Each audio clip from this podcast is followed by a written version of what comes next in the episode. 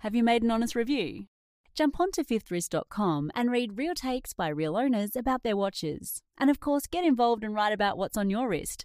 Fifthwrist.com is your independent space to talk watches. I will do anything for love. I'll do anything. Why are you dressed up like this? The. Like for Paul the Rooster? Paul the Rooster is coming? Who's Paul the Rooster? I said Paul the Rooster was coming? No, that can't be right. I don't even. Oh, wait. I said oh, Adam was coming and we were going to talk about Polerouters. Paul Routers, the Universal Genève Polerouter, the watch. Not Paul the Rooster. Oh, anyway, who's Paul the Rooster? He's very famous on InstaHatch. Let me see. Wow. Well, yeah. I guess uh, I I guess I can understand why you're disappointed now. That's a damn sexy rooster, Paul the Rooster. Well, you know, you discover new things every day. Anyway, he's not coming. We're going to talk about Polerouters, uh, Universal Genève, with Adam from Denmark. So t- take those red lights out. We're not in Amsterdam in the red light district, and uh, just well, no, don't put any clothes on. Just take off the ones you have, which look just plain stupid. It's not a strippers club. Okay, now go out and uh, let me prepare the podcast. Music.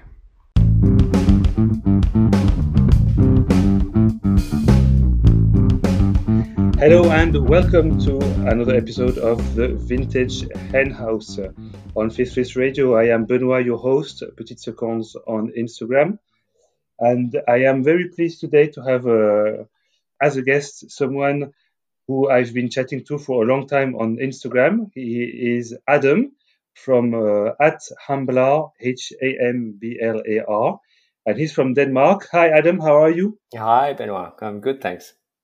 From Copenhagen, if I'm not mistaken. Well, I I live in Copenhagen now, but I'm originally from Australia, so bit of a oh, mix. you're yeah.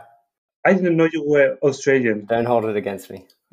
No, well, you know, Fifth Wrist Radio is uh, is mostly an Australian podcast channel. Oh, okay.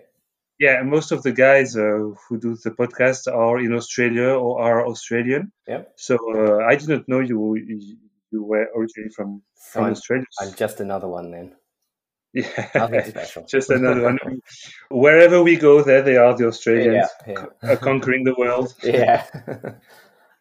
So, um, for those who don't know Adam, uh, today's show will probably be focusing on uh, Universal Genève and Polerouter watches, amongst um, probably many other things. Before we start, it's uh, the traditional drinks and wrist checks. So, drink checks. Adam, what are you drinking today? I have a I have a Negroni. Why not? It's the afternoon on a weekend, so Why not? I I'm, I must say I've I've probably I, I have to admit I probably never tasted a Negroni. I've never oh drank one. It's not uh, just because I've never had the occasion and there's nobody around me who who like drinks Negronis. So well, you don't need the occasion. Yeah. every, every day is an occasion. Well, it sounded a little bit like an alcoholic if I say that, but um, no worries on that side.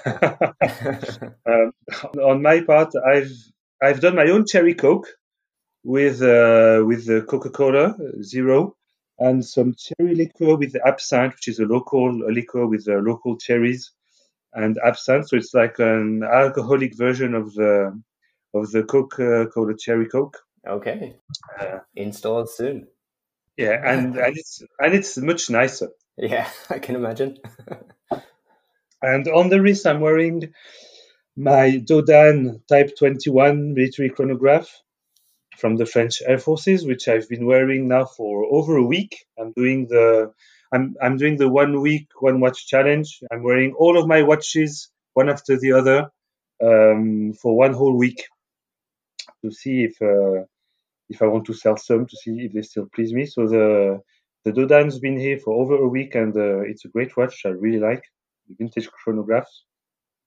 So that's on my side, and I'm curious to to hear what you're wearing. Uh, Well, you can probably guess briefly. Like it, it is a Polerouter. It's actually a Polarouter. Um, Polarouter, yes. Polarouter, yeah. So it's the first uh, first six months or something of production, but it's a gold case uh, Polarouter, uh, 18 karat gold. Um, the reference is 10234 3. So this is the very first uh, 18 carat um, run of Polerouters, basically, uh, before they changed the spelling from Polarouter to Polerouter. Um, Yeah. So it started with a black dial, but it's turned uh, this uh, strange caramelly brown sort of color that uh, Oh, tropical. tropical. Yeah, I mean, you can call it that, I suppose. but um, yeah, so but I've only had this on for a couple of hours really today, so not quite a week. That's a killer piece. It's a very, very rare piece because uh, Yes, just first of all, finding a Polarouter is not something very easy. Then finding an 18 karat gold one in good condition, which I probably guess yours is. uh, it's not bad. I mean, it's, it's not perfect. None of my watches are perfect, but um, yeah, no, it's a it's a very nice piece, I think. And I mean, It's got, yeah, it's it's got the classical hands and dial, or, or does it have a special? Uh, Yeah, it's a classical hands and dial, I guess, but it's um, so it's a gold dolphin hands handset. Um, it has the marker ring, that traditional uh, marker ring pattern that you associate with most Polerouters. mhm. Um, but it has the straight lugs like the early uh, 18 carat cases were. But um, I, I've only seen actually one other Polarouter like with this same reference. Um, I'm sure there's more, um, but um, I mean, like you said, Polarouters are quite hard to come by, um, as they are. But there was sort of something. It looks like there was over a hundred of each sub reference made at a guess. Um, but these seem to be even less, which is nice because the other serial number.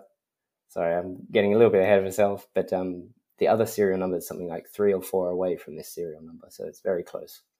So it kind of indicates there's not too many made. I'm I'm searching for it on your Instagram. Is so it's it's got straight lugs Yeah, like uh, Polerouters, uh, Yeah, it's 18 carat yellow gold case with a uh, caramel brown sort of dye. yeah, nearly leopard. It's Yeah. got like uh, yeah, and It's got a strange pattern. and it's got uh, indexes at uh, 12, 3, 6, and uh, Yes. and uh, nine, which is very odd because I I guess they kind of left them out for the for the later ones. Yeah, um, I don't know. it's a much uh, long time before before I was born, so I mean, uh, sure they had a reason in the design department.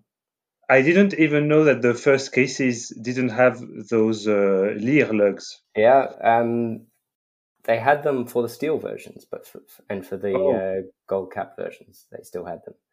But when they were making the 18 karat case at the same time, this is this uh, reference is what they uh, were selling, along with the gold capped with the lyre lugs and uh, the steel cases with the lyre lugs. Um, they introduced uh, the same lugs on 18 karat cases a little bit later uh, when they introduced the micro-rotor movement. So this still has the early bumper style uh, with that big uh, rotor that sits over the back of the movement, bouncing around. Uh, We are going to dig um, deep dive, I think. yeah. We won't spend won't spend an hour on one watch. later. yeah, but uh, just uh, tell us how. What's your personal story with watches? How did you get into collecting in the first place?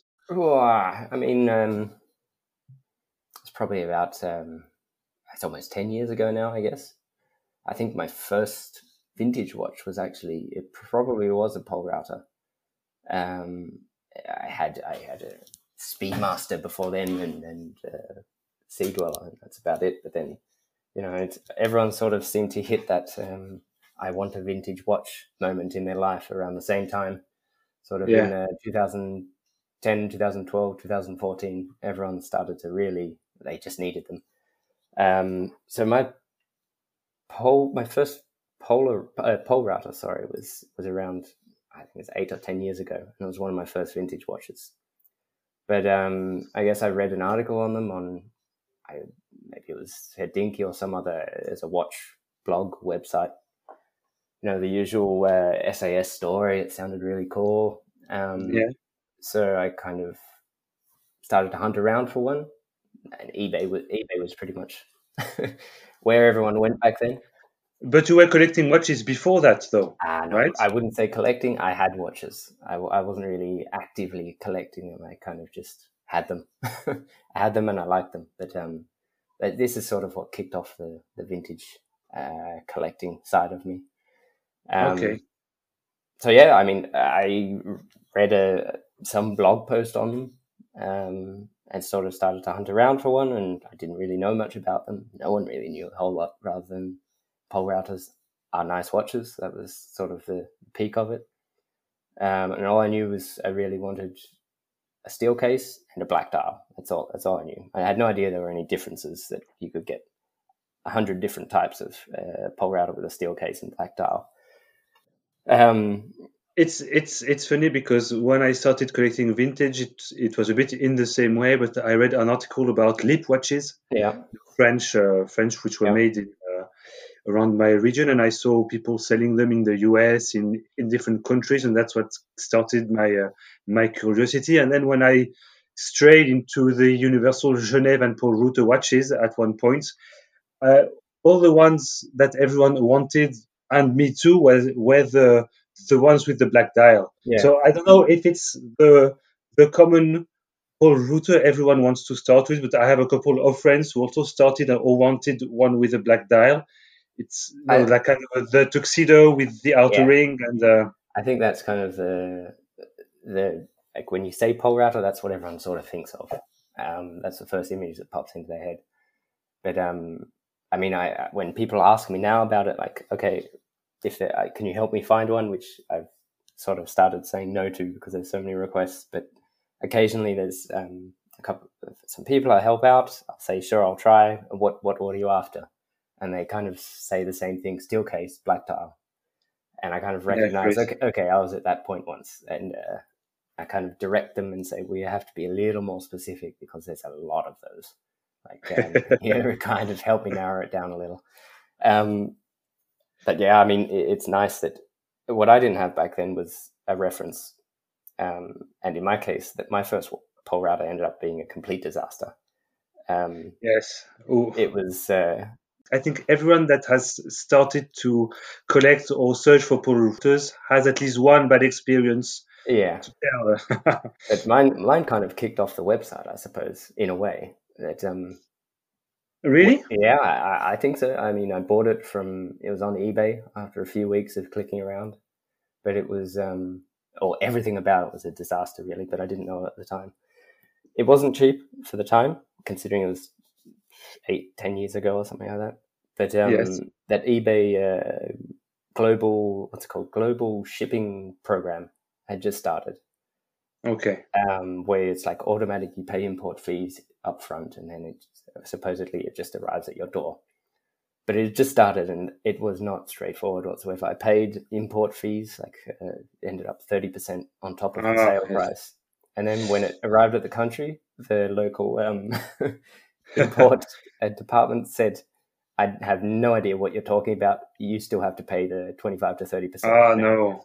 So it ended up something like sixty percent on top of the auction auction closing price, well over a thousand US dollars that I paid, considering how long ago that was and what prices they were sort of sitting at back then. It was had to be one of the most expensive steel Polerouters ever sold on eBay.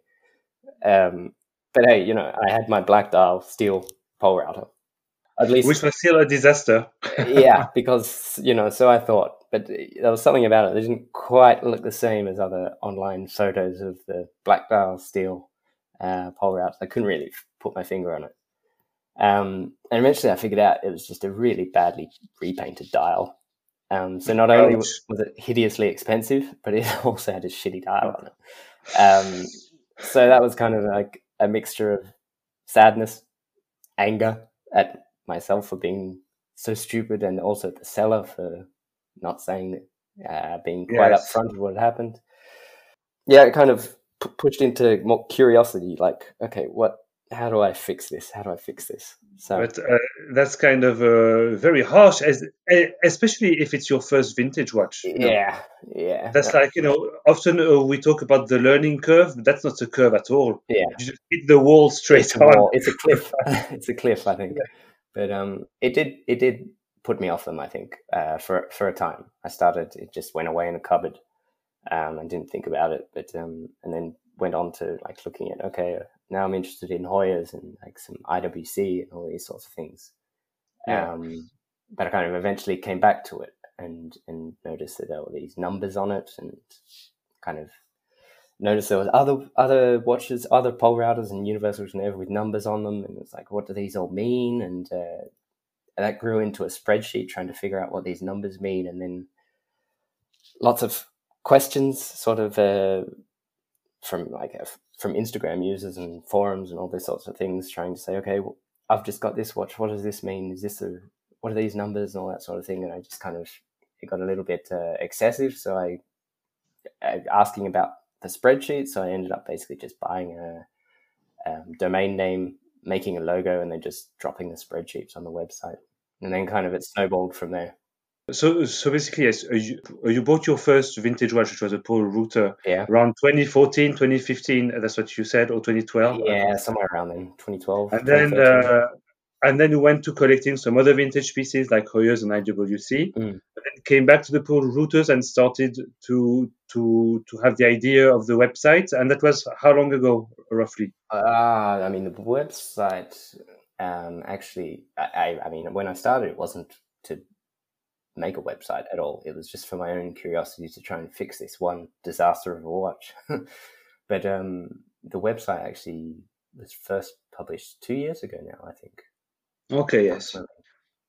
But you started working and doing some research because of this first Yeah. bad buy, Yeah, uh, and and that was like uh, years before the website. yeah, and but it kind of got addictive. Like I'd figured out, okay, what mine is, but then there's all these other ones. Like, okay, eh, like why stop there? I can keep going and find what everything should be. So And why, except for the blog articles, do you think you stuck to Polerouters? Is it living in Copenhagen with the SAS and and and all that around you? Did that help or not at all, um, or have an influence? to be honest, it sounds like it should have, but uh, I don't. I don't think it did.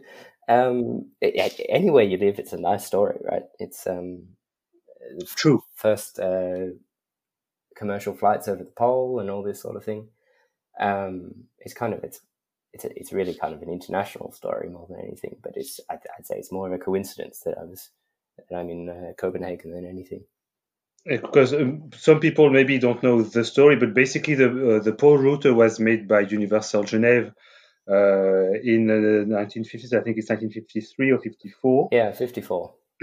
because Universal Genève were the official suppliers of the SAS, the the Danish airline, and they uh, they did their first flight from Copenhagen to Los Angeles, flying over the pole, over the North Pole, uh, in 1954. And Universal Genève created the watch with Gerald Genta doing the design.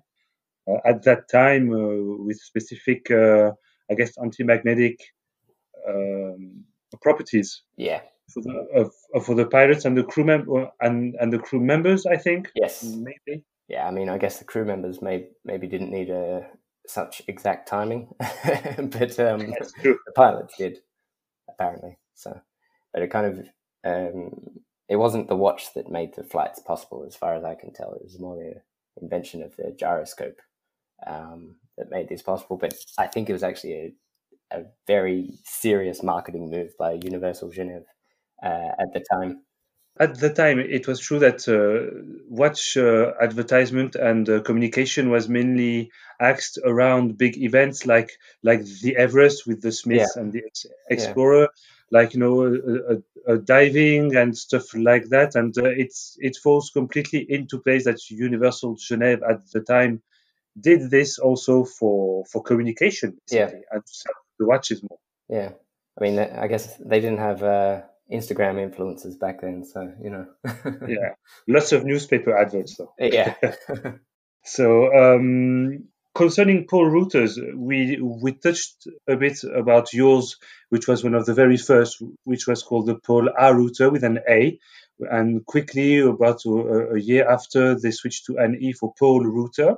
Um, if if you were to to give us a brief description of of the model of how it evolved, because I think you you will be more specialist How much me. time Just we uh, have?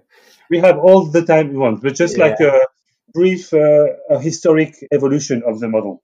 okay, well, I guess it's like you said. It started with the Polarouter. Um, they were in production for, I think, uh, some time around six months, give or take. uh, before they changed uh, changed the spelling of the name. Uh, why that is, I'm not entirely sure. It's um, there's some anecdotal evidence that they had problems with pronunciation in different countries, and it was more just a marketing move that it's easier to Okay. say. Um, but I, I, that could be wrong. I'm not sure. That's just guesses. Yeah, it's just guesses, really. Um, but then I guess so. They then their, their major moves was going from the bumper movement upgrading to the micro rotor. Yeah, so the bumper movement is what is is is the one called the 138 SS. SS, yeah. Um, and I think they had that in the in the first uh, the first run of Polerouters as well. Yeah, for like one year or so, maybe or Uh, more. sort of uh, probably two years. Two Uh, all, years. all of these dates and numbers are sort of give or take, but um, we can we as time goes on, we get a better and better idea of, of how accurate we can be. Um, so there's a couple of years they had them before they had introduced the micro rotor movement. Um, the watch has got a little bit thinner, uh, and also uh, they started to have a small case and large case uh, options, basically, and our different reference numbers. Um, and they sort of ran with that model, and they added the date models and uh, small changes in the logos that they were using. Um, and then, uh, then I guess in the mid '60s, they had a little ch- uh, change in the case. They get- went away from Yes. the, the, lugs um, into sort of half half lug. Yeah, because we we can often see uh, models with flat lugs, uh, Yeah. or like yeah, or like a half lyre, uh, like like Yeah. you say, and and that was from the mid '60s, uh, roundabout. Uh, I mean, it started. Uh, there was, started to introduce extra models like the Polerouter uh, Jet and the Polerouter Genève. Um, Yeah. And they had different case shapes. The Jet had these straight. Uh, I don't know how to describe them. Um, straight uh, angled lugs. I Yeah, guess you would and and it was much thinner also. It was much thinner, yeah. Um, and that was uh, late 50s, I think. Um, they introduced these models, and then they, they sort of had all these models running together um, up until 65 or so. There was some logo changes, case changes, that sort of thing, but they still used essentially the same uh, base micro-rotor movement. Uh, the classical Polerouter models with the lyre lugs or Yeah. or half lyre lugs, there was the Polerouter date, which was the same with the date function, Yeah. and there were the jets which were which were thinner with with uh, angular lugs, and there were the Polerouter Genève, which which had classic cases Yeah. like yours with uh, just straight lugs. Yeah. That's, That was the uh, the basis of the models. Yeah, the, the majority of them, yeah. Uh, but um, yeah, and then in uh, '65 they started to. I mean, they ran with that same basic case shapes, dial types, and all that for until around '65, um, when they started to really change things. And I guess the watch world was changing a lot around then as well. They'd already introduced the polar out uh, pole electric movement a couple of years before, and uh, yeah, and then everything sort of went on from there. I, I like this Polerouter electric because uh, the electric movements were done by Lip in France. Yeah, yeah, and uh, and and I have a an, an electronic watch from Lip. It's part of uh, the personal history where I live. Yeah. So I've I've seen uh, a couple around where where I am. I I don't know if in Copenhagen you can find easier ways of like well, like more pole routers because uh, there's Denmark or or not at all Um, I when you search I for them. really found too many here. It's it may seem strange, but they're, they're I think most of them are in the US um, or in Sweden. Um, I guess at the time, maybe Denmark wasn't such. Uh, uh, the Danish people weren't really in a position to to be buying like fancy dress watches. Um, Okay. So I, I don't actually see that many in Denmark. It's also it's also a small country, right? Uh, population of around five and a half million.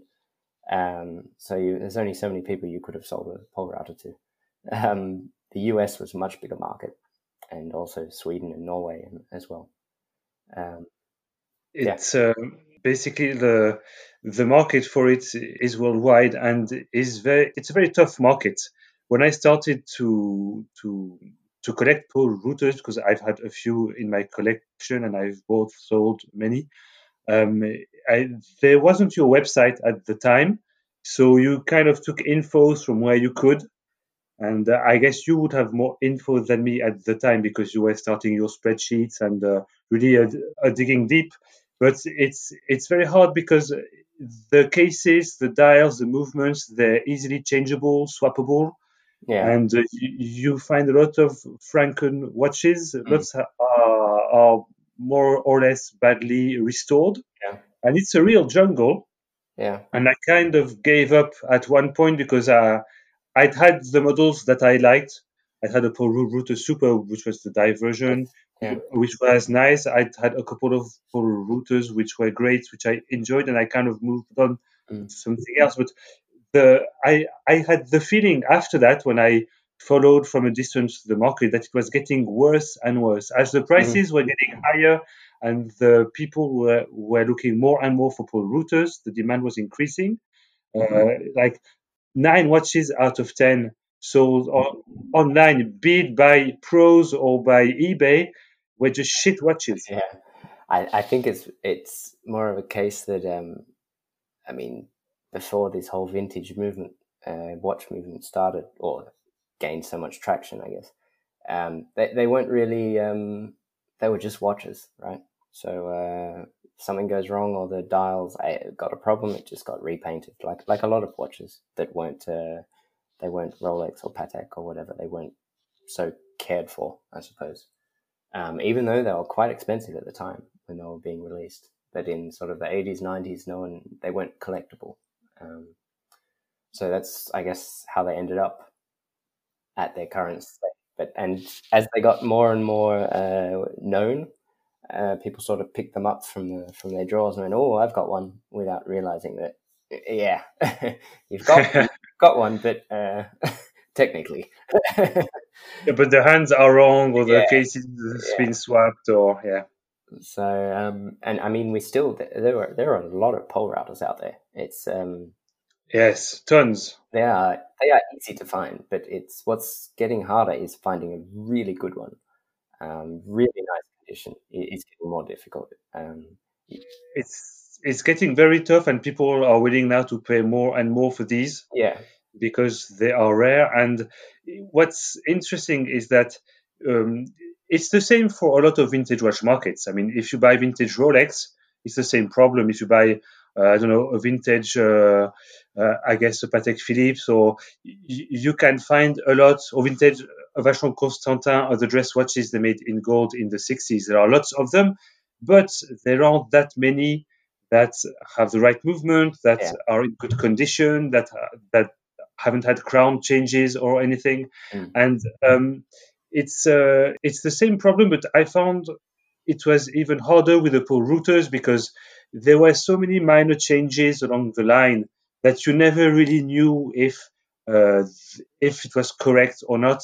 And that's what's really interesting about uh, when you started your website, because your website has a very extensive uh, amount of data, very precise, with all the reference numbers, with uh, with lots, lots, lots of data, which means that you can, when you're searching for Polerouters, you can basically go to your website, uh, put in the uh, the serial number, and check if it's really a black dial one or a white one, white Yeah. dial one, or, or gold capped, or and and that is an absolutely how do you say a necessary tool now when you're collecting yeah. these watches. And I think it, it gives one advantage over, say, uh, vintage Patek or Vacheron uh, collectors in that there are a lot of Polerouters out there, right? And if you do get one with even with a replaced dial or something, it can be fixed. The, dials are out there. You can find the right dial to to fix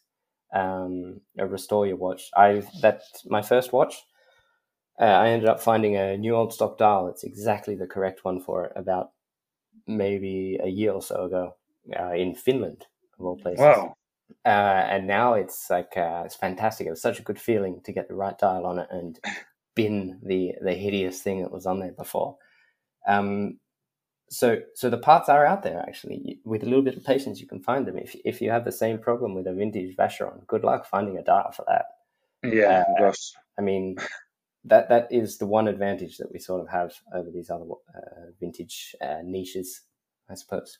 But it still took you some time because Yeah. you bought the, watch like in 2012 and you only got the dial in 2019. So Yeah, okay. I mean, you I- to be patient, I, I- guess. I didn't start uh, searching for the dial in 2012. I had to build a website first, you know. so- Uh, That's true, but uh, it's uh, yeah, it and it can only happen with these watches because there is your website. I don't know of any other um, watch brand or model that has such a nicely done website. Ah. It's really nicely done because there's search tools. There's a lot. There, there's really everything. Uh, if if if someone wants to spend a lot of time searching, he can on your website. And if someone just needs to check an info like uh, is it a good movement on this watch or not, you can find it in two minutes.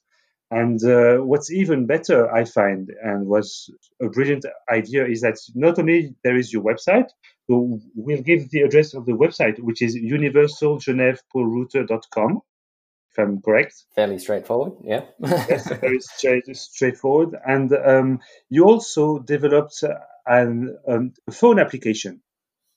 Uh, yes, I, I mean, I take no credit for that. Actually, I, I didn't do that at all. It's um, Andy from uh, I think uh, ten ten timepieces is his Instagram uh, name. He- Yes. He, actually developed it entirely by himself. Um, All right, sir.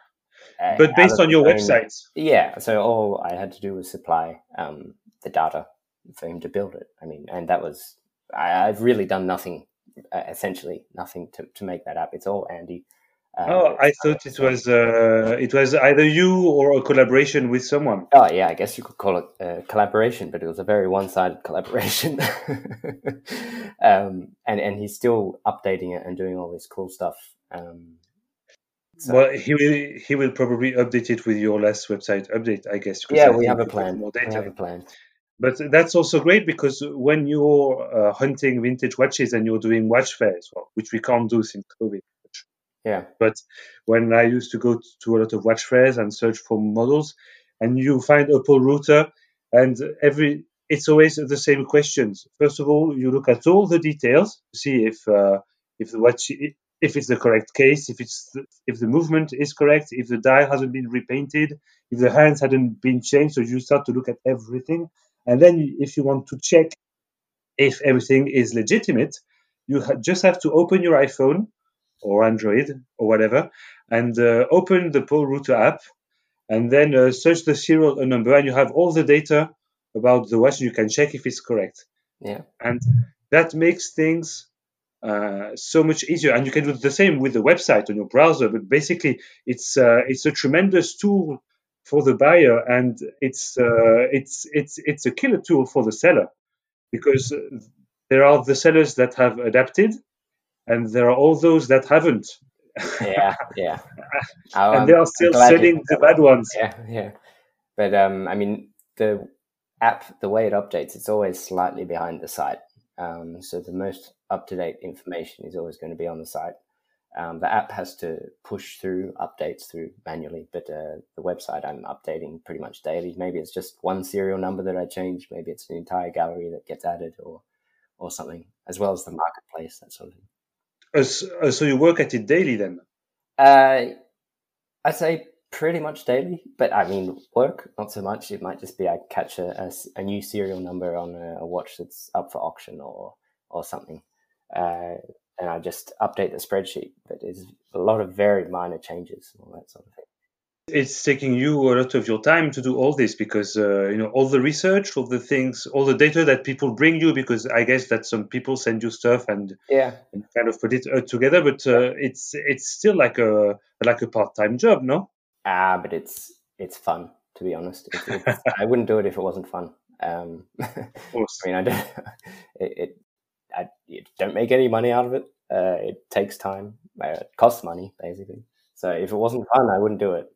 Um, that's kind of a it's kind of a gift to the community and to collectors because as you say you're not monetizing it and it's not the aim.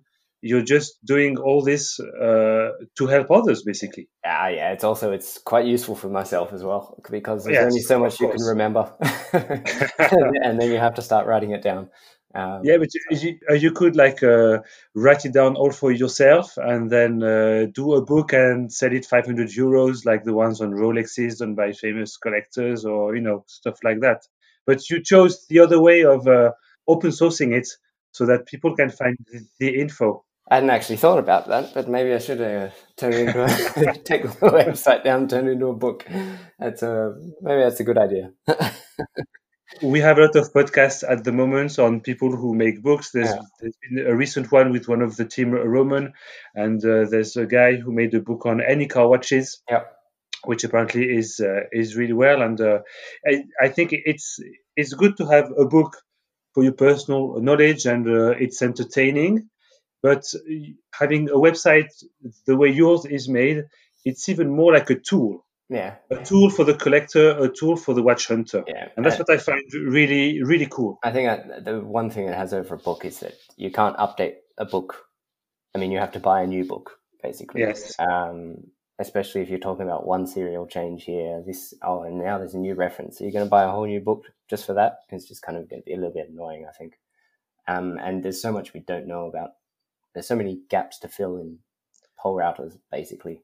Um, I think we've, we probably would be lucky if we've found half of them and documented half of them. Um, That's still enormous compared to what exists uh, for for other models. yeah, I've got an Explorer, a 1016 uh, Explorer from the 60s, and there's a guy uh, I, I have to find him again who who made a, a website on the 1016 with serials with stuff like that, but it's nowhere near as developed as your website. Um, and and and what's good, like you said, is that you're keeping it alive because you, keep updating it, and that's not the case for everyone. So while your website lives on and you up, update it, it gets more and more important and interesting. thank you. I'm glad you think that way. No, no, I, I, Yeah. I'm, I'm, I'm honestly very impressed. And so the website Thank came you. out, uh, came out two years ago, and on the original website there was the blog section, Yeah. there was tech, tech info, movement details, uh, full reference tables with uh, with serial numbers, with each watch specifying the case material, the hands, the dial, the movement, uh, the, everything. Photo galleries, accessories on catalogs, boxes, uh, papers, etc. Vintage ads and patents. That was the original uh, website, which has already a lot of information. And you did an update this week, a big update. Yes. So tell us more about it. What? How did that come about? Um, well, I guess it partly came about because COVID and a lot of free time, um, and and it it was uh, it was mainly um, it just kind of needed an update. Basically, my my girlfriend actually uh, had been into like self taught website design uh, in the last sort of year, and I kind of uh, it grew from there and started onto a little project that we we did. Um, but it probably took it took a, a lot more time than I expected. That's for sure. Um, it's taken. I mean, it's not a full time thing, but probably over the last six months, it's been building. Um, a lot of Yeah. tiny little details going to um, designing every single little page and menu button and everything. It's uh, I actually have a renewed um, respect for, for website designers after this after this last six months. Um, but they actually do have a difficult job, despite what a lot of people think. Yeah, and uh, yeah, because there was a big aesthetics um, renewal. I know uh, uh, how would you say like you uh, Yeah. you change uh, the aesthetics. It's a little bit more modern. A little bit more professional looking, I'd hope. Yes, the first one was quite an amateur job, but I mean, the, the, it was still good. the point was just to have the information there that people could access. Um, Yes. and and it achieved that. I think so. The next step was sort of um, build on that, make it more uh, user friendly, um, because there started to be so much information on there that it kind of beca- became a little bit difficult to to sift through. Um, Yeah. so we had to work on that a little, for especially for new collectors. Uh, that's true. It was a the old one was a bit austere. You say. It was getting a bit austere, Yeah. but uh, the uh, the new one is like all these modern sites with the with the flowing pictures. It's it's really nice to uh, to, uh, to navigate through. And there's a big new thing which is the marketplace. So tell us a bit about that. How does it work? What's the idea behind that? Um, it's I guess it's it's a Polerouter specific marketplace. So it's it's the idea is to try and I mean collectors know uh, this guy here has this sort of stuff. This guy here has parts for this movement, or this guy here found a stash of hands or what crowns or whatever. Um, but if, if you're a one, nobody knows everyone basically. Um, so the idea is to, to try and pull all these Polerouter parts and Polerouter watches and everything into one place. So if you need something for your watch, uh, you know where to go. You don't have to sift through eBay for forever or Chrono24 or all these other websites, forums and all that sort of thing. You've got a good chance of finding it in one place. Um, and it, it's only, it's, it's not a marketplace in the same way that, you know, Chrono24 and all that sort of thing is, but it's more a, um, yeah, it's a community basically. You contact, it's a, a way to contact the seller or contact the person who wants to buy something. It doesn't do anything beyond that. Um, so you can list watches and parts for sale. Um, and you just have basically end up with a contact button, and users can use that to contact you, and you you you two take it from there. Um, the website doesn't deal with anything to do that; doesn't handle any money whatsoever. That sounds like a nightmare to me, so I didn't want to get involved. Yes, but uh, still, you you contacted people selling uh, parts or watches and told them that they could be on your on your marketplace, or do you? It's open to everyone uh, you can just register. And if you have Polerouter parts for sale, you can add a few pictures and say what it's for and, and post an ad up. Um, or if you're searching for something specific, like a, uh, you need a crown for the, a certain watch, um, you find a picture of it, post it up, and say wanted to buy. Uh, you have to register on the site, of course. Um, okay. So people know how to contact you, and it sort of stops. It's mainly you have to register to stop spam, uh, spam ads and everything um, and to stop people posting non-Polerouter stuff and all that sort of stuff. Okay, and uh, do you control what's happening on it? If if someone's selling one uh, with a badly redone or Franken Polerouter, um, or, uh, I I do have a I approve the posts basically. That's all. Okay. Um, so it stops spam, it stops bad advertisements, that sort of thing. So hopefully it ends up with a a decent reputation for a place to find real real stuff. So so basically the the ads we can see on this marketplace have been kind of approved by you uh, validated by you. Well, I'm not taking any responsibility for them, but uh, yeah. Yeah, basically. Well, that's that's already a first big uh, big selection because you can move away all the shit stuff which yeah. is everywhere. yeah, and try and narrow it down a little. Yeah, and uh, did, did you advertise on this, uh, contacting people, or or maybe on your Facebook group? Because I I know that you have a very active Facebook page also on the Polerouters. Um, have I have I put any marketplace? Like uh, yeah, because you know you just updated the website. There's a marketplace, but did you tell people that uh, they could come and put their ad, or are you going to kind of uh, um, contact? I think hopefully it'll just sort of happen as it happens. There's no rush. Um, okay. Sort of build. There's a, I think there's sort of uh, 30 or something ads on there at the moment that people have dropped parts on for sale and watches. Um, and uh, when it opened, it was there's quite a few that already sold. It was quite quick for a couple of people, um, so it seems to work. Um, I navigated through uh, yesterday, mm. and it had just opened, and there were already a lot of ads, and yeah. uh, I, I, was quite impressed. So, that, so that's why I was wondering if you had contacted people before to, uh, yeah, push yeah, them a bit to. Yeah, I, I, got a couple of people that I knew were selling or planning on selling some things. I said, "Hey, how about you uh, drop them up here so people have something to, to buy when it when it opens up." um, but even then, there's been some, some new ads coming out uh, yesterday and today as well. So hopefully it's a place that people can come back and maybe we'll set up some alert system or we've already had some uh, interesting um, suggestions to add filters and add these little functions and all that sort of thing. So it'll kind of it'll it'll evolve into something even nicer, hopefully.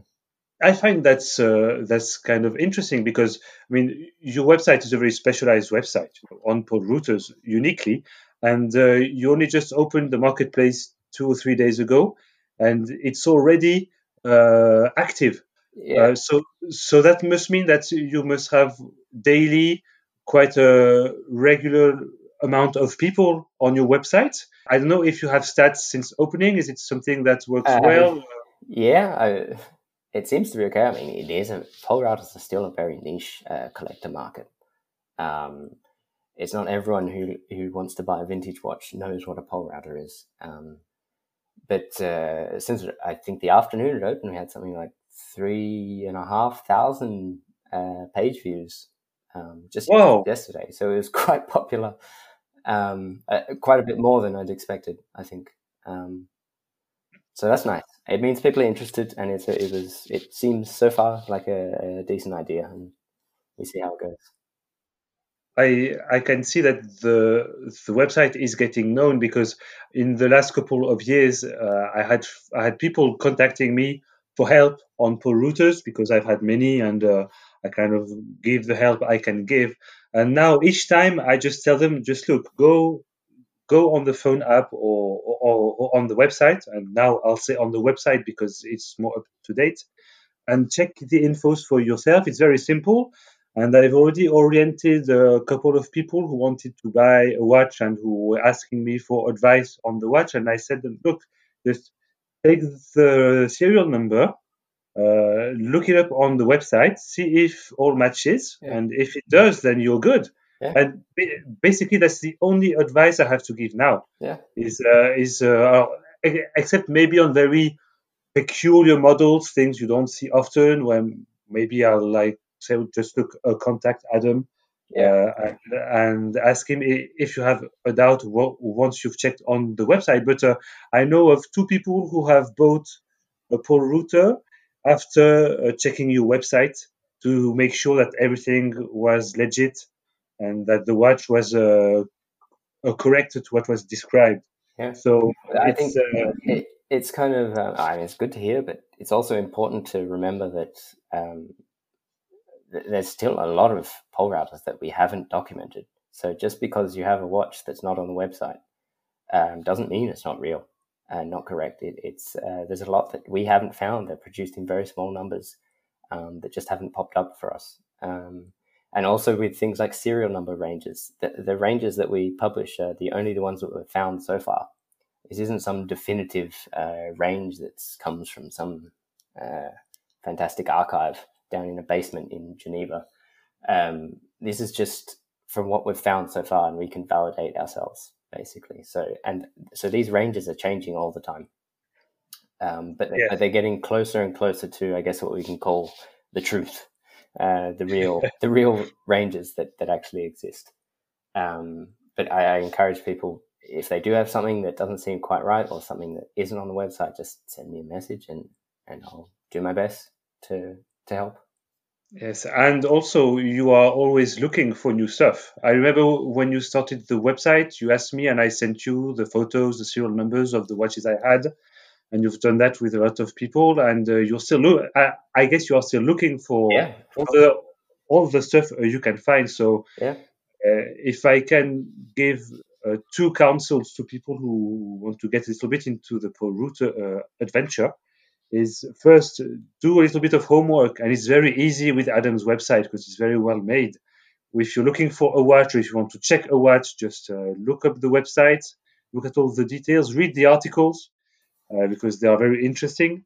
And uh, and secondly, if you have a Polerouter at home in your collection and you haven't contacted Adam and sent photos of it, just send him a message. He'll be very happy to to, to put your photos on the website if they are uh, interesting for the community, and uh, and to update his website and to gain even more info to be even more precise. yeah. If it, if it's a, I mean, an update for better photos, the photos on there are just photos that I've found, um, Google Images, old auctions, all this sort of thing.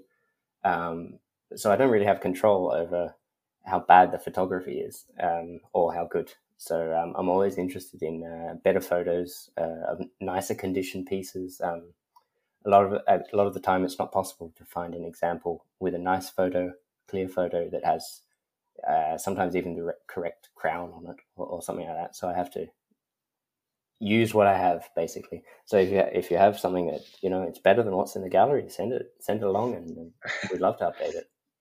Yeah, great. Um, do you have you expanded a little uh, beyond Polerouters? I, I know you, on on the website there's a bit on the Polerouter subs, on the Polerouter super, but is that something you've been you've been holding down for a bit, and maybe you would have more time later, or? Um, I think it kind of it's one of those funny things that the easiest way to research or find out about these is to buy it, have it in your hands, and take it apart and see what's different. um, and, and, I guess it's been easiest with uh, what's most available. So the watches I get, I, I, I know most about them. Um, but there's sort of a limit to that, and things like Polerouter subs, they they're much more expensive traditionally than of, of course. Polerouter, pole router dates, Polerouter Geneva, that sort of thing. Um, so that means I have very few of them. so that means I haven't taken many apart, uh, and we don't know so much about them, or I don't know so much about them. But I mean, all things take time. Eventually, I'm sure I'm going to get more. It's one of those addictive hobbies. It's I've never gone down in the number of Polerouters in my collection. It's only ever gone up, despite my best efforts. well, well, not my best efforts, but uh, my best efforts according to what I tell my girlfriend. Hopefully, she doesn't listen, listen to uh, podcasts. well, uh, well, that brings us back to the collecting part, which is uh, what I really like talking about. So, what does your collection look like? Is it 100% Polerouter? Are you a mono collector, or or is it totally different? Um, I think, I mean, I, I, used to be into Heuers. I, I, used to be, I still am into Heuers. Um, I think they're fantastic watches. The Heuer um, 60s, 70s, even 50s chronographs.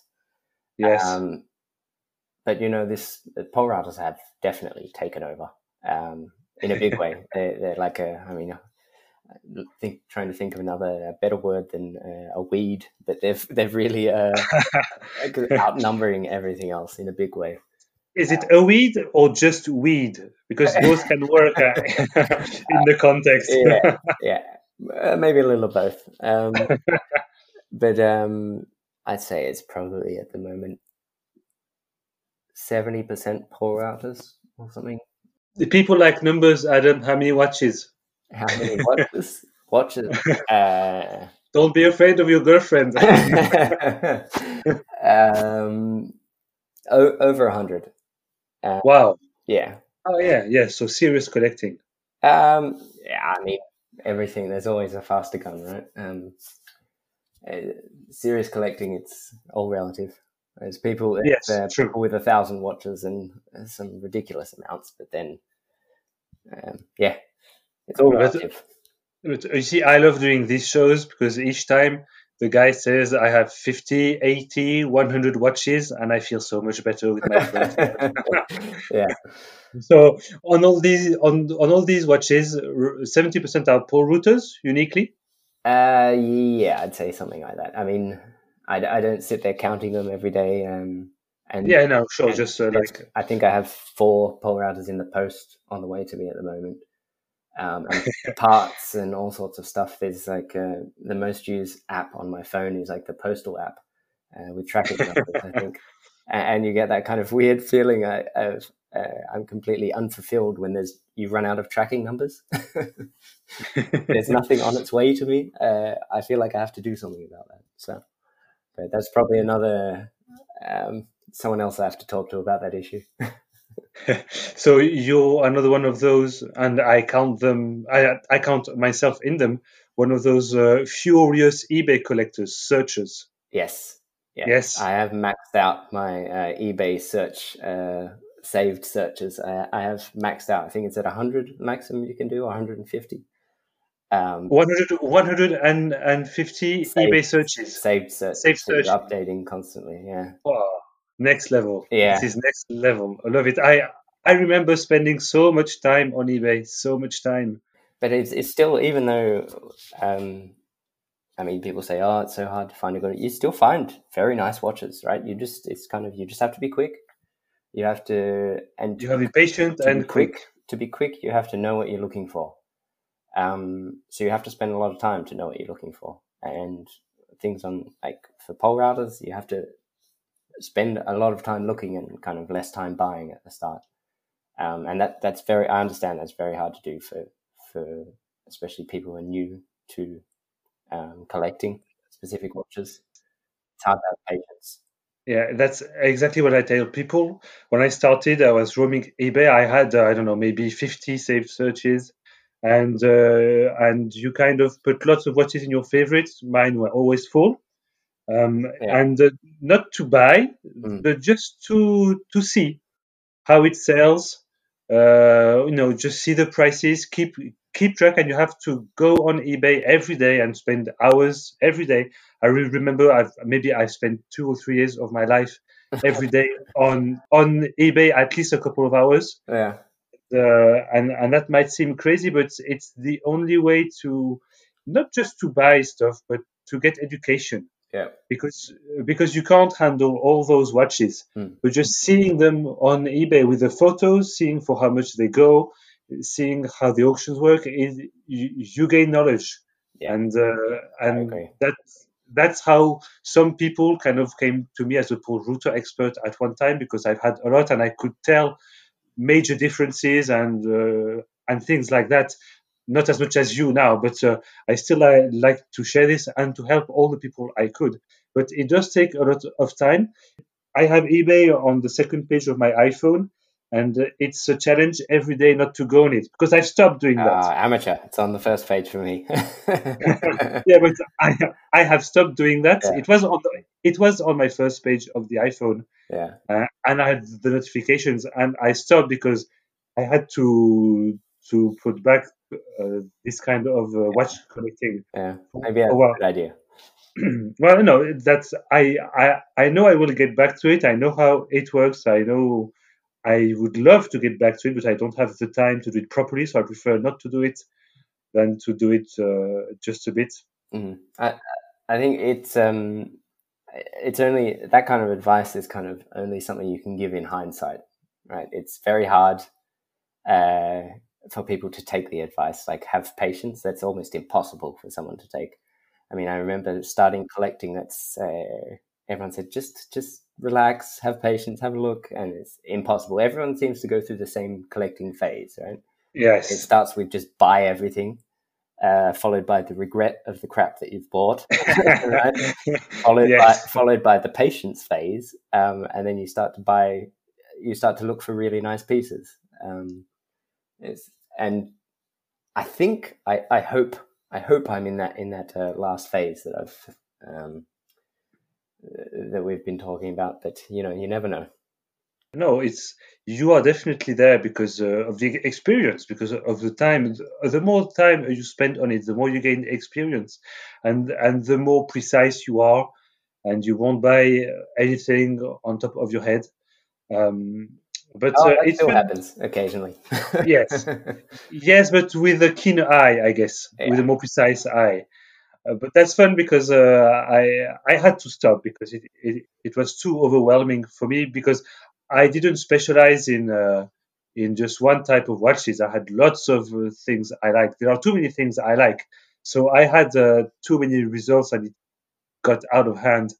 And since I didn't want to specialize in something, uh, which would have been the logical issue, like you did, I prefer to to take it a little bit more easy, let things go, and enjoy different types of watches.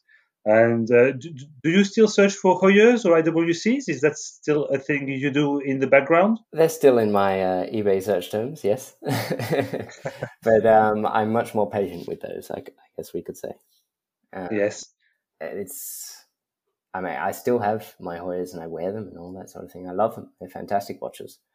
Um, but just Polerouters are sort of taken over. It's that once you decide to sort of specialize, then I guess it's it's sort of a one way street. There's no going back. well, that's a good thing for everyone because uh, because you, you're bringing a lot of help to all the ones that are searching for these watches. So uh, great job on that. And uh, and any modern stuff, any modern watches, modern watchmaking. I I don't even know. You're not a watchmaker, are you? No, no, no, no, not at all. I've, uh, I mean, I've fixed my own pieces, but very um, sort of ham-fisted fixes. It's more of a replace parts until until it works more than anything. Um, Okay. But I mean, I kind of enjoy that as well. Maybe I can end up doing a very basic watchmaking course uh, one day. Um, but modern watches, I only have a couple. I mean, it sort of gets to that uh, that time of the year in, in Copenhagen where it's they have this uh, rain that never stops, very light rain that never stops until from between sort of November to March. Really? Um, yeah. So I just that's when sort of modern watches come out at least um, because they're going to get wet and you just don't have to worry about them. I just I think from now from soon I just switch to I have a um, Sea Dweller. A Rolex Sea Dweller. Yes. Yeah. Okay. Uh, what is it, 2005 or something like that, something around there? Okay. I am rubbish at reference numbers. Uh, 16600. Okay. Or is it a 166? Oh, I don't know. Well, who cares? I. It's really not my thing. Reference numbers. Fantastic watch. I love it. Um, and it's one of those watches that I'd never sell. Um, it's kind of your daily watch then. Yeah. Rolex Sea daily from daily rain watch, I'd say. a daily for November or December. Well, that's fun fact. November to March. Yeah. I've never been to Denmark, so I wouldn't know. But uh, yeah, I'd forget. I'd forget November to March. Uh, do you have a special name for that type of rain? Maybe. Uh, maybe there's something in Danish, but uh, I'm not sure. it's just uh, it's one of those things you can go for a walk, but um, you kind of get wet without realizing you're getting wet. Um, I can see that. it's Yeah. like being in a in a, sau- a very cold sauna, if that makes sense. Ah, yeah. But how does an Australian guy end up there? Uh, And how do you manage? because Oh, uh, man, it's, it's a nice place. Um, it's, uh, I mean, I didn't come here for the weather, that's for sure. Um, surely, but I mean, it's uh, the culture, the, the, the people are, are very nice. Uh, it's a very different way of living, um, different expectations and work and home life and all these sorts of things. I mean, even uh, it's a social welfare state, state so things like, uh, I mean, without trashing, sounding like I'm uh, some kind of no, no, go. Yeah. It, it, it's kind of nice to be in a in a country where everything seems to work, or at least work much better. Um, you know, you pay a high level of tax, but you you, you get a lot for it. I think. but somehow that's what uh, we all feel about Australia too. Because I, I don't know, maybe you grew up in Australia, then moved as a kid Yeah. in Denmark, or I don't know how it went. But uh, today, Australia is seen as a refuge, uh, like what you're describing, where things seem to Oh. work. You, you haven't tried to catch a bus in Sydney, have you? uh, public transport's a bit of a mess in Sydney, anyway. But I mean, uh, that's another that's another. Yeah, issue. but it's the Australian way of life. The way we see it, Europeans, you know, it's uh, Australia is kind of a place where where I could certainly live, and um, I'm more of a of a Nordic European than a Southern one. Yeah. I like things organized too, you know, more of a Germanic. So I guess Denmark would be good for me, but Yeah. uh, some people prefer the more Italian way of doing things. the Italian way. Okay, I think I know what that means. But, uh, maybe it's just a case of the grass is always greener. So Yes, true. Okay. Um, and so uh, a Rolex Sea Dweller, and uh, if we get back to watches, Yes. um, and and you were saying one or two modern watches, so maybe you have another one up your sleeve I have a, uh, a your collection. Bigger Speedmaster Reduced, which doesn't sound very exciting, but it was. It's more of a um, sentimental value. It was a gift from a very good friend a long time ago. Um, I and- actually like the reduced. yeah, I mean, I have a small wrist as well, so it kind of suits Polerouters. It also uh, suits uh, the reduced Seamaster, uh, Speedmaster reduced size as well. Yes. Um, So that's your modern pieces for the rain. And uh, do you follow any of the of the news? You know, the uh, the, the Rolex releases, stuff like that, or is it Ah. not really your kind of? Uh, it's not really my kind of my. I'm not really that into it. I mean, I, I the same reason people go for vintage watches. They have have history, they have soul, they have something about them, right? Um, yes, totally agree. You, you, kind of, you, don't have that with a with a mo- uh, modern watch. That even with the vintage uh, re-releases and um, and all that, it's just it's not quite the same. Especially when you're talking about the the prices. You know, you can buy a yeah, sure, Speedmaster for this much, a brand new re-edition, or you could just buy the old one, the original vintage one, if you search and have a little patience for pretty much the same price. Um, okay, maybe not in all cases, but in a lot of the case. Um, so I kind of think it's not really marketed towards me anyway. Um, yep. Even though they're saying v- vintage reissue, uh, I think most vintage collectors would, given the choice, um, the modern reissue versus the original old one, they're always going to take the old one. Any um, vintage collector will choose the old one, yeah, of course, even if they can't wear it from November to March. and uh, yeah, and uh, well, you know, I maybe one day Universal Genève will spring back. I I don't know what you know about the brand now and how it kind of uh, went down in the seventies. I mean, uh, I think part of me hopes that they will, and part of me also hopes that they won't. Um, of course, the key is if they do how they execute it. It could be a complete disaster, or it could be fantastic. So I remain kind of, I guess, hesitant on on anything like that happening. There's a few um, uh, people that are sort of doing uh, their own take on a reissue of of Universal uh, chronographs. Is uh, Massena LAB, uh, of course. Yes, yes. Reissue came out recently. Um, yes, I saw that they came out with a re- reissue. I must say, I didn't look deep into it. I don't even know what it was about, really. Um, it was like, like a big eye chronograph yeah, or something yeah, like that. So they did their own take on a, a modern uh, reissue, I suppose you call it. I guess I'm not the right person to talk to about that, but um, I mean, that, again, that, that's kind of a case of vintage collectors were heavily uh, critical, either positive or negative, about that sort of watch. But I'm I'm not entirely sure that the people who are criticizing this were the market for it anyway. Um, so I mean, yeah, okay. Yes, yes. It's kind of a weird, like, kind of hit that. Um, okay, I know it's there, but I didn't pay too much attention to it, like like yourself. Yeah. Uh, what, what I know from Universal Genève is that uh, when they sold the company at the time to a Chinese guy, it, this is all things that I've been told uh, from uh, from from someone which is more to watches even than me that, and someone who is in Geneva, is that it was sold to a Chinese guy at the time who had several brands, I think. And uh, when he died, he kind of gave the brand to one of his sons as a as a heritage. And the son in question had no interest at all in Universal Genève or in watches whatsoever. So he kind of let the, the thing die, and now it only exists in in the Asian market as a yeah. modern brand that has nothing to do with the original one. Yeah, I think they've tried a couple of uh, sort of.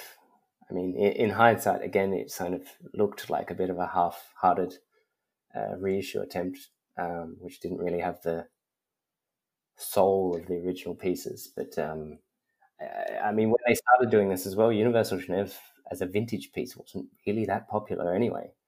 Yeah. Um, so if they tried it again, who knows? But the execution is would be the most important part. Yes, but what I know is well, what has come to me as information is that that guy, that Chinese guy now, who is the son of the person who bought the the company at the time when it went bankrupt, uh, still has the brand, but doesn't want to sell it because, of course, he has been approached many times by uh, by groups of people who wanted to to buy him a universal yeah. a Genève and make it into something more of a heritage brand like we see now. And he always said no because it's a heritage from his dad. Yeah. Oh, okay. I, I mean, I don't know a whole lot about it other well, than it's it's, it's that's Hong what Kong I know. company Stelux or whatever it's called. But he's not selling it because it's personal to him in that way as a family thing. But uh, but he's not making anything out of it because he doesn't really care. So it's kind of a very very strange uh, situation. I mean, it's a gold mine.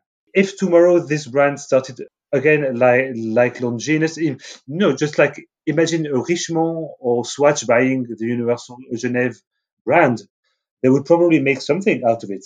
I mean, I mean, he still seems to be renewing, or at least the uh, copyrights over a lot of the uh, model names and all this sort of thing are still uh, valid. Um, so he still holds them. Or maybe you follow that closely. I've had a little look. Um, um, so I guess they're being renewed at some point. Um, he's uh, there are still some names that are, I guess, available.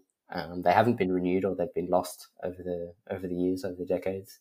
And they didn't. Uh, well, you didn't have any trouble with your domain name then, with them? Not yet. I mean, uh, I'm not selling anything. Um, it's just a purely educational sort of platform. Yeah, but I mean, Um, no, uh, no one contacted you from them, or you didn't contact them or anything when you did the website. No, I've I've not tried to contact them, and I've not had any contact back either. Um, but I mean, it was just my own little project, so I wasn't trying to reignite the brand or make new watches or Yeah, of course. something. Well, you know, that was uh, really a good insight, Adam. Thanks a lot for sharing all of this. No, no problems. I know, or maybe you you had uh, something else to tell or specifics. Uh, no, I think uh, I think we've kind of done the Polerouter, a given yeah, uh, given a good insight on those watches. Um, if you're curious uh, listening to this, just uh, you know, just uh, have a look at the website, uh, do some research on the Polerouter watches. They are great watches. The movements are. We haven't talked much about the movements, but uh, yeah, uh, the micro rotor movements are beautiful movements. Really, really, really yeah. nice. Fantastic finishing on the back of them. I mean, Yeah. it's kind of makes you wonder why um, they they didn't have any kind of display case. It's just uh, to think they made that kind of finishing just for the watchmakers to see. Uh, the people that were wearing them never saw this, um, and uh, really beautifully finished movements. Um, Uh, the bridges have a nice shape too. Yeah. The micro rotor is well integrated. yeah, fantastic. It's uh, yeah, and it and and it works well. I mean, once it's well regulated, it's kind of a workhorse movement too. Um, yeah, they don't. I mean, I'm not a watchmaker again, but um, in my experience, their parts are available even if they're secondhand. Um, it's very easy to get uh, non-functioning movements running again, just replacing a few parts. The main issue seems to be uh, the rotors themselves that, that wear out, either um, the stem post or it depends what kind of rotor you have. Uh, but there's actually an article on the site about that, how to fix it or go about fixing them. Oh, really? Um, but other than that, it, it's fairly. They seem fairly straightforward. Um, I mean, I've pulled them apart and put them back together, and I'm a complete amateur. Um, and they've still worked when I put them back together, so that's a good sign, right? yes, true. Yeah. That's true. And if always, if, if worst comes to worst, it's um, you can always movements themselves are available, very easily available for a couple hundred euros, perfectly running. I remember uh, having spare movements too when I had multiple routers because uh, just in case a part broke or something. But uh, but I never really had big issues with the movements because they are pretty sturdy, well made. Yeah, um, I mean, they seem to. I can't really comment on that, not being a watchmaker, but um, I like them. That's that's as much as I can say. They, they're good looking. They sound nice when they're on the wrist, and uh, you know, and they, they seem to keep when, when the watch has been serviced and everything. They keep really good time. Good time. Awesome. Okay, I think we'll we'll wrap this up. Um, Instagram recommendations. Uh, do you have someone you think is worth mentioning to follow?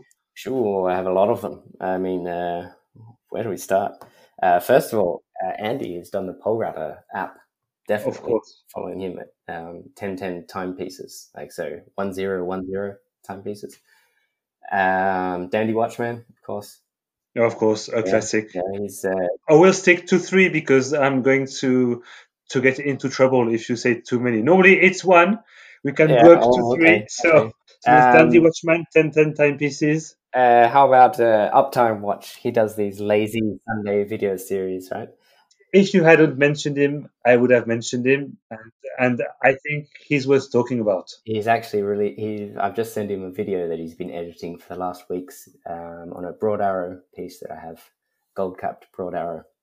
Uh, so with broad arrow hands, like the vintage, um, some vintage Omega Seamasters have. So that that should be tomorrow. He he releases that cool little video, but he does these every week.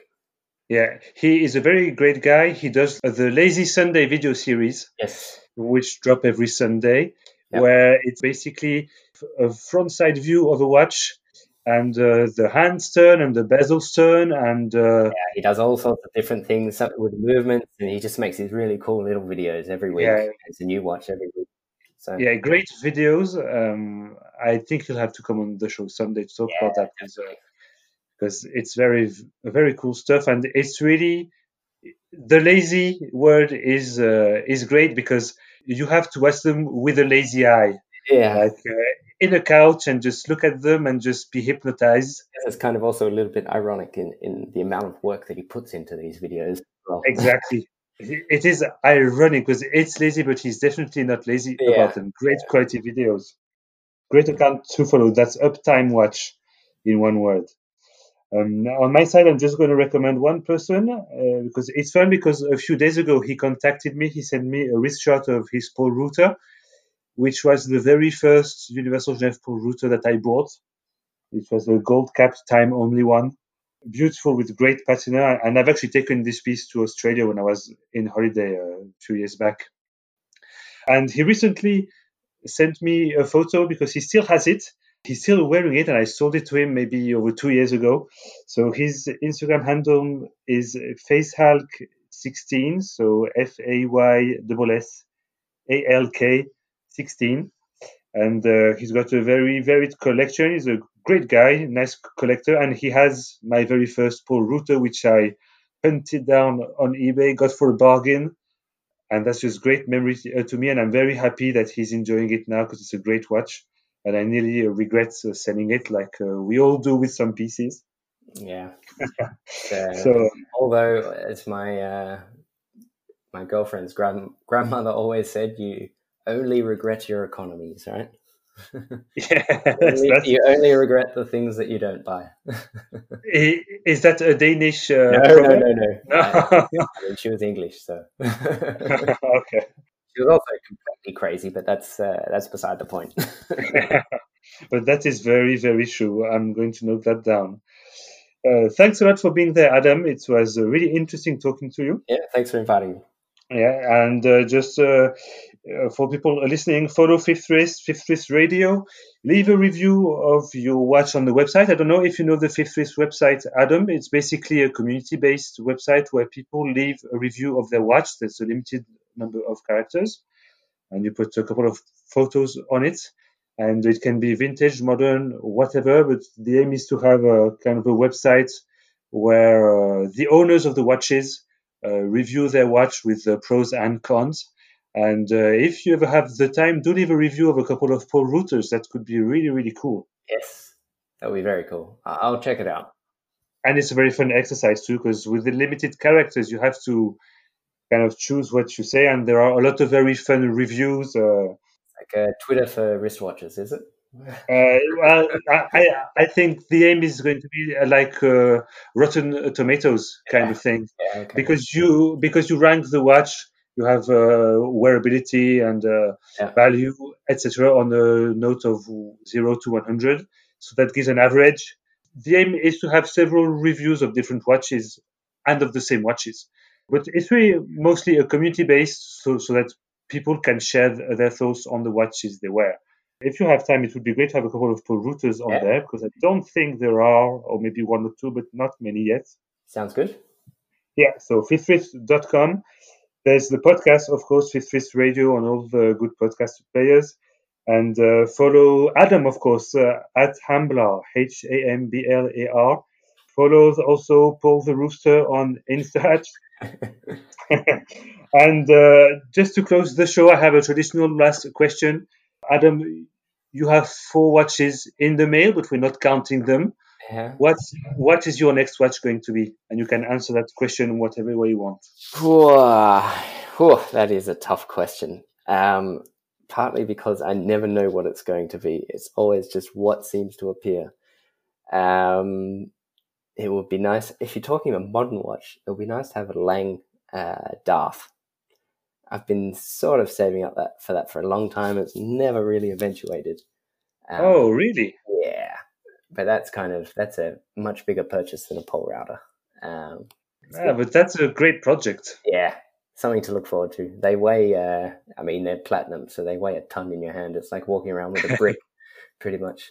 Um, yeah, I'd say that's the next serious uh, purchase that is perfect in my mind. Great answer. Thanks a lot. And uh, people all around the world, stay on time.